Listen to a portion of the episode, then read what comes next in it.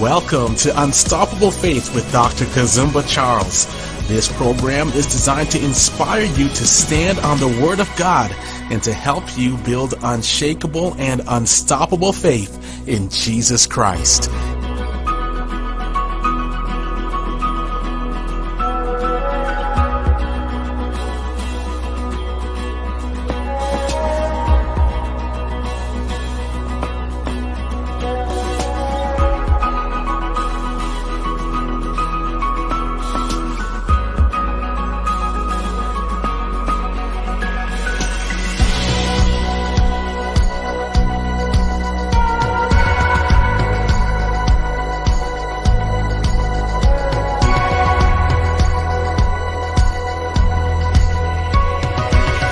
Here's your host, Dr. Kazumba. Join me in the studio is uh, Cozy and uh, the wife, Kamai. Uh, welcome to the program. Thank you for having us. Thank you for having us. The first thing I came across your testimony was you were very timid. Why? Mm-hmm. So walk us through that. Um, growing up, uh, I was always a very thoughtful child and young man and teenager. Um, I would be I, I would describe it as a person that would think before they talk. Everything was uh, very very thoughtful and intentional. So if I said it, I meant it or I felt it, and I had spent some time with it before I uh, expressed those things to people. Um, but I would say that the, the timidness came from a place of um, uh, internal like uncertainty inside. Just something that was going on in within in within you. That's what caused that kind of uh, being timid. Can you tell us what was going on? I know we're going to go to the other question. Actually, let me go to the other question, maybe to bring that up. In your testimony, I uh, uh, uh, uh, I see you right. You were uh, like with everything that was going on, you were trying to live up to a higher expectation. Like people are just put this higher expectation because you don't talk. They think you know you are the greatest. You can inspire their kids, and there is just this higher expectation. Uh, um, then what?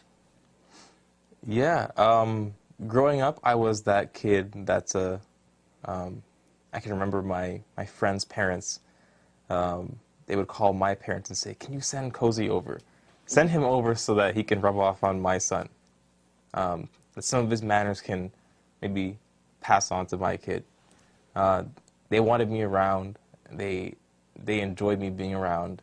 I think um, they could sense something about me that was different, uh, which is a, a sentiment that I heard all throughout my life that I'm different. Um, but that sentiment often made me feel like I'm on the outside from everybody and that I don't have a place. I'm looking for this place. I'm different. And I know and I can feel it, but I was looking for my, where is my spot then if I'm different? What is my role? What do I do? And um, I remember people would uh, often, um, you know, tell me like, "Oh, you're like you're such a standout person. Um, it's really incredible, you know, how you hold yourself." Um, you know, they would trust me with things that I'm thinking, how would you just, you know, so quickly trust me with something like that without maybe further investigating me? But they would kind of, they would just feel comfortable to do so. Um, being in the cadets program growing up, uh, the sergeants and generals would say, be more like uh, Cadet Baker. Wow.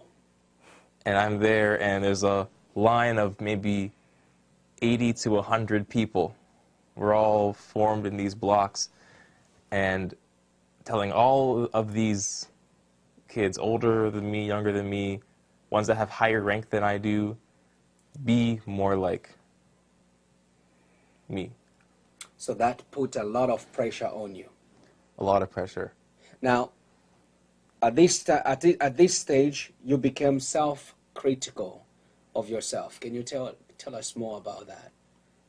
The self-criticalness came from, I think, the pressure building up inside, uh, feeling like, you know, people needed me to be like this.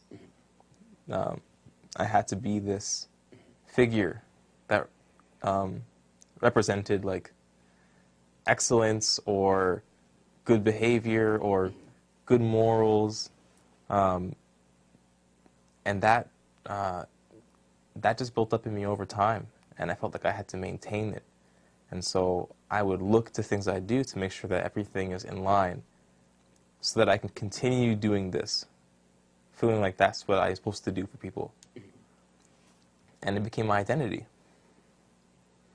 So, what people had um, seen you to be, that is now what their their expectation. What what is going on? So there is a lot of pressure building up, which leads you now to depression. Talk to us about that. Yeah, I think with the depression, uh, I began to look at my life, um, and I guess in a very linear way. Like, I'm in school, and then I go to college, university. Uh, I mostly do my music. I get married. I raise my children, etc., etc. But um, there wasn't really room for God in looking at life that way. Um, I started to become very depressed, um, looking at everything I did with this intense scrutiny. If I did this wrong, um, if I did this right, but then when I did it right, there was a this feeling of like emptiness, like it didn't bring fulfillment. It didn't last. It was for a moment, like okay, I did I did the thing again, but then that feeling was gone mm-hmm. and I had to do it again to maintain that sense of I'm doing it right. Mm-hmm. Constantly looking for areas where I can try and Like perform. perfection, like perfection, Perfection. perform, like performing to what the people had put you to be, right? You- Yeah. You, know why this is this is uh, powerful is because um, this is kind of the Christian life. When we are born again, there is this higher expectation that everybody puts every one of us into. Now, you begin to contemplate on uh, committing suicide. Talk to us about that. Uh, the suicidal thoughts came particularly with uh, um, school. Um, you know, I, I had this way of looking at life, and I was supposed to do these certain steps because I'm, I'm this, I'm this figure that everyone looks up to. So I have to make sure I hit these things. If I'm in school, I have to do school really well. If I'm in a sport, I got to do the sport well. If I'm and not so much doing in all things like well, but I think my character in all these things, in all these places, has to be um, perfect or as close to it as I can be. Um, and the suicidal thoughts started to come in when I looked at my school grades and I realized that um, I'm not doing as well as I want to. And I was feeling spread thin, trying to accomplish all these things and do all these acts. Um, I, I felt spread thin. I felt looking forward to the future. I can't I can't do the things that I have to do next because I'm messing this thing up here, and this thing is really important. I placed a lot of importance on being good with school, um, because if I can't go to college or university because I did bad at high school, and I'm gonna have to clean toilets or um, you know scrape by, I would have let down my family, my parents, and all the people that look up to me. Um, I And couldn't. how old at this at that time? How old were you? I think I was around 15, 16. Wow. So that's a big, big, uh, uh, uh, quite an undertaking on a 15 year old where everybody is looking up to you. Now, so you begin to contemplate on the suicide. Uh, then what happens? Um, I remember, I remember the day very clearly. Um, I remember sitting at my school desk Um, I was homeschooled, and I remember sitting at the school desk. Um, I remember everything about the desk, every detail of it. Um, and I remember picking up a knife, and I wanted to commit suicide. I didn't even think twice about Wow. um, it, you know, what kind of death that would be, what it would feel like. I think because I was already in so much pain inside that it didn't so much matter. Because I remember sharing with, with a few people, um, and some of their questions were not so much about me and how I was doing, but they looked at the way that I was going to do it and said, well, "Why would you do it like that? That that's like that's really going to hurt." But for me, in my mind, I'm that doesn't matter because I just need to get out of this. I need to get away from this and escape. Wow. So now what what next? Um, um, you write in there you you what stopped you? What stopped you from moving forward with committing suicide as you began to attempt that? What what what, what happened? I, I remember very clearly I had my hands out like this, one with the knife, and I remember I just I lowered my hands, mm-hmm. like something came over me, and I just lowered my hands down. I set it down, and I stood up out of my chair, went to my room, mm-hmm. got in bed, and I just looked at the ceiling, and I stared at the ceiling for I can't even remember how long, and it was uh, it was it was somewhat recently that someone uh, came to me and told me um, they had a word for me and said that the Lord wants to heal you, and in the past He sent an angel to stop you from doing something, and I believe now that what happened to me there was an angel of the Lord. And you see, this is uh, what I was saying. I I saw God using you uh, with your wife, using you to inspire many people. So the drive of living up to the expectation, and you felt like you were drained by it. How are you feeling? I think for me, my identity got wrapped up in uh, these performances, like I guess, and it was it was subtle because it didn't look like performances to people on the outside, but for me inside, I I felt myself calculating every thought.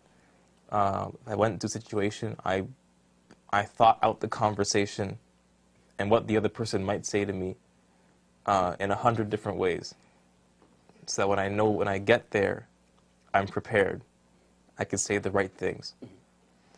Um, I, I didn't want to leave any error to say something wrong.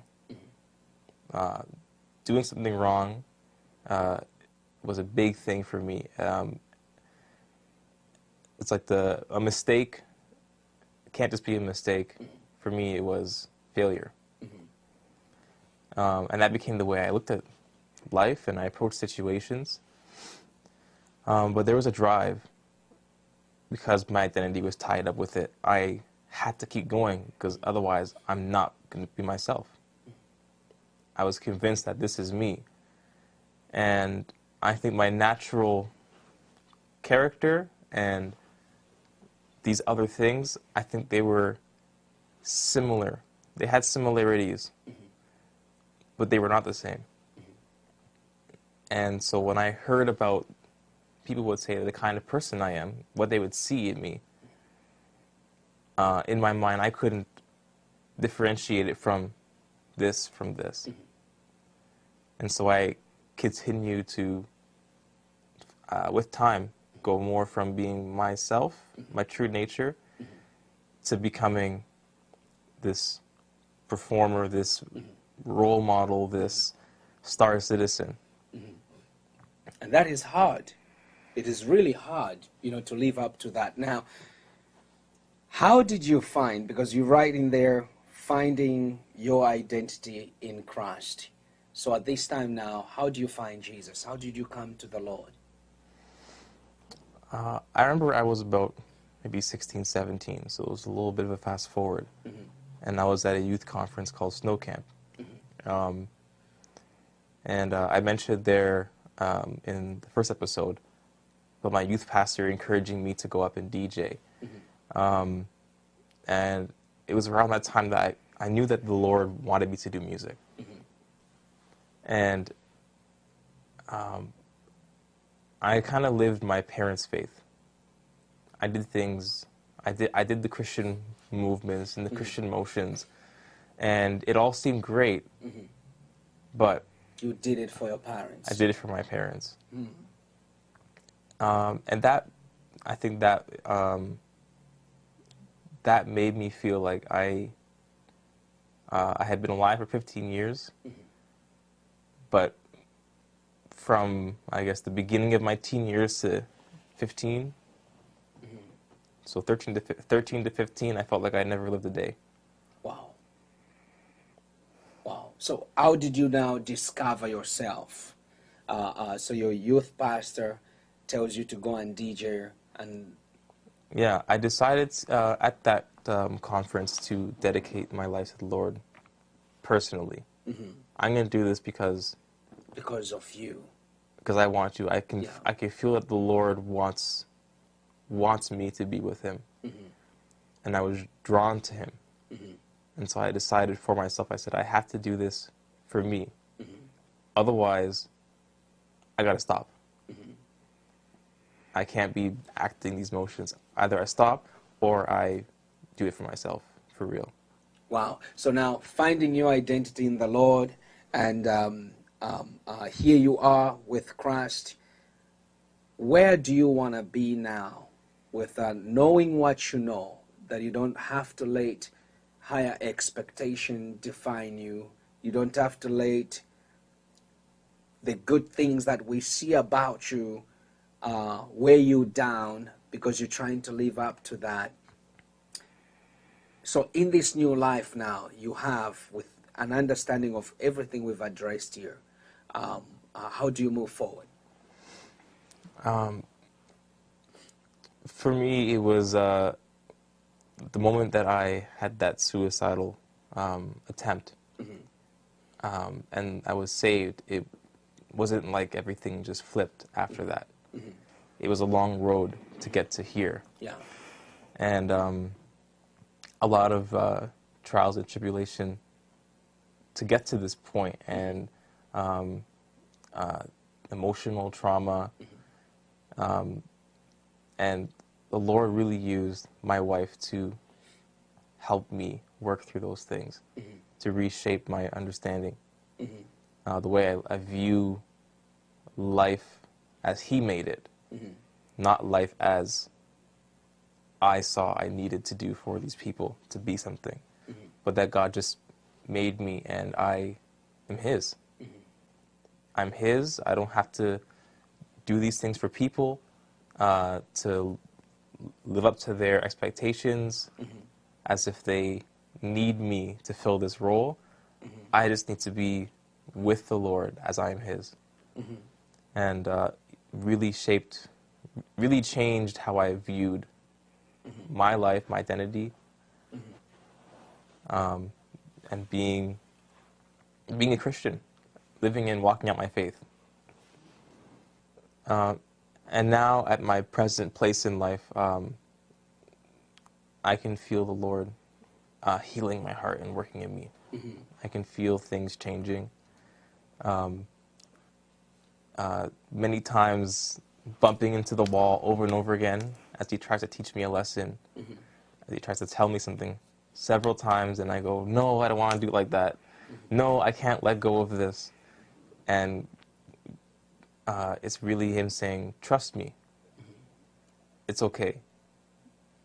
You don't have to hold on to all these things. Trust me and follow me. I sustain you."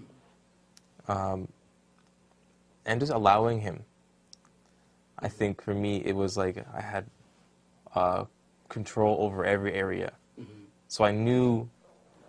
I knew I could make this happen. If I have the control and I'm I'm the one holding the reins. I call the shots. um, and I can determine whether or not I want to engage in something or not. But I re- kind of realize that I don't actually have any control, Any control? Yes. uh, and that people are going to do what people do, and I shouldn't worry. I shouldn't worry what people are, are going to do, what they're going to say, what they're going to think, and uh, I feel the Lord weaning me off of those things, weaning me off of the world, and um, I feel a sense of contentment as I we as I come off of the world Wow. and just onto Him, and I see it as less important. Yes. Yes. The accomplishments of the world are not as important. Being uh, in university, master's degree, mm-hmm. for me, that didn't end up being my story Yes. as much as I wanted to do that. Yeah. Um, it wasn't my story, mm-hmm. Mm-hmm. and not to say that it won't be, because I don't know what God What has God for me. has, Yeah. And that's the way that I look at it now. God has something laid out. And all I want to do is just follow Him. Uh, in whatever season that you are in, um, if it feels plentiful or if it feels like there's little or nothing, um, God sees you. You are seen and you are heard. And that is something that uh, took me some time and I wrestled with the question if God really sees me or really hears me. Um, but I, I encourage you to persevere. I encourage you to persevere because the Lord does see you, He does hear you, and He's drawing you to Him. Awesome. Now to your wife. Newlywed lessons. Can you Yeah. give us some tips here to the newlywed lessons? I can use them. I've been married for 15 years. I know I can use them. Coming from a woman, that's give us those points. Okay. Um, one would be don't be afraid to be transparent. So, when you're coming together and two are becoming one, becoming, it's a, it's a process, right? And so, being transparent, Cozy's going to see the ugly in me, I'm going to see the ugly in him, and it's learning to love. And learning that love is a verb, it's not a feeling. And so, when you love, it's an action. And so you have to make a decision to love and not to be afraid to um, expose. Because uh, marriage exposes the ugly. Marriage exposes the things that are there. Marriage exposes the trauma. Marriage exposes the pain, the insecurities, and everything like that. But learning to love um, through action. And one thing that's been really helpful for us is praying that we will see each other the way Christ sees us. Amen. So, Lord, help me to love my husband the way that you love him. Let me see my husband the way that you see him, and vice versa. And so, having that exchange and not being afraid to to get transparent and honest. Being transparent uh, in the first couple of months was very, very difficult for me. Um, I resisted. Wow. I resisted a lot, and she would ask me, um, you know, "What's what's uh, what's going on? How are you? Like, what are you thinking of?" And I would just say, "Yeah, I'm good. I'm okay." And keep it at that. And then the, the things that were inside of me that I was wrestling with, the problems that existed, um, they bubbled up, and then they would manifest. And for her, she's asking me like, "Tell me what those things are, that we can pray through them, that we can walk through them. And I had to learn the hard way that uh, it's better to just open up about it. Yes. N- don't be afraid of how she might think of me. Um, and again, that's the expectation uh, for me. It's like I have to be this thing for her, this husband. Yeah. I have to be, uh, you know, tough and strong. And the Lord really tore that down for me. Um, and I'm glad that uh, He did it pretty quickly. Yes. that is so good. That is so good. I like that. Transparent. Being Yeah. transparent is a is a medicine and it's Mm-hmm. healing. You see, um, even me as a preacher, that's why you, you saw what you saw here. If you watch me just preaching, you have that um, picture of me holy, right, too mm-hmm. righteous. I can't even live up to the expectation. Mm-hmm. You see, but when you meet me in person, you're like, mm-hmm. he's a funny guy. You know, everybody's just so you lower that expectation and you be transparent. Be you. You know, be you, and I like that. Now the other last one before we close that I want you to touch on on your newlywed lessons was uh, praying together and also praying individually. Can you Yeah. elaborate on that? Yeah. I think um, what can happen is two becoming one. It's like our identities are coming together as well, and we're coming and we're functioning as a unit. And so when we pray, we pray together, but remembering it's a personal relationship. So he mm-hmm. has to maintain his relationship with Christ, and I have to maintain mine. Mm-hmm. So coming together is important mm-hmm. because we're two or three are gathered, right? And you can pray. We can pray together about our marriage and and things together, but individually is important because I came into this world as an individual Yes, with my relationship with Christ, Yeah. and when I stand before Him, I'm not standing with my husband and being like, Lord, Amen. right? Good point. And so, um, always being able to maintain that and not Mm-hmm. necessarily like, well, we prayed, like we prayed yesterday. So piggyback off of that, and it's like, no, I got to remember like my personal relationship with Christ because um, if, for example, if Cozy's in the Word and he's praying and I'm not, I'm not upholding my end. Yes. And vice versa. And because we're a team and we're together, we have to both be able to be fortified in spending that time with Christ individually. So then when we come together, um, my mind is constantly being renewing his mind. And then we can share what we've been learning and what Yes. God's teaching us in that season. So, But for now, we are so thankful you joined us, and I hope and I pray that this program has really inspired you and this couple has really spoken into your life. You will see them next on our program as we talk about uh, the importance of being transparent in your life. May the Lord bless you, may the Lord keep you. Until then, shalom, shalom.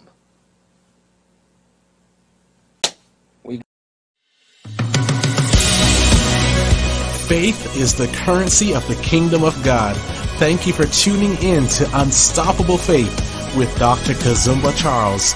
If this program has been a blessing to you, write to us at life at kazumbacharles.com and share your testimony.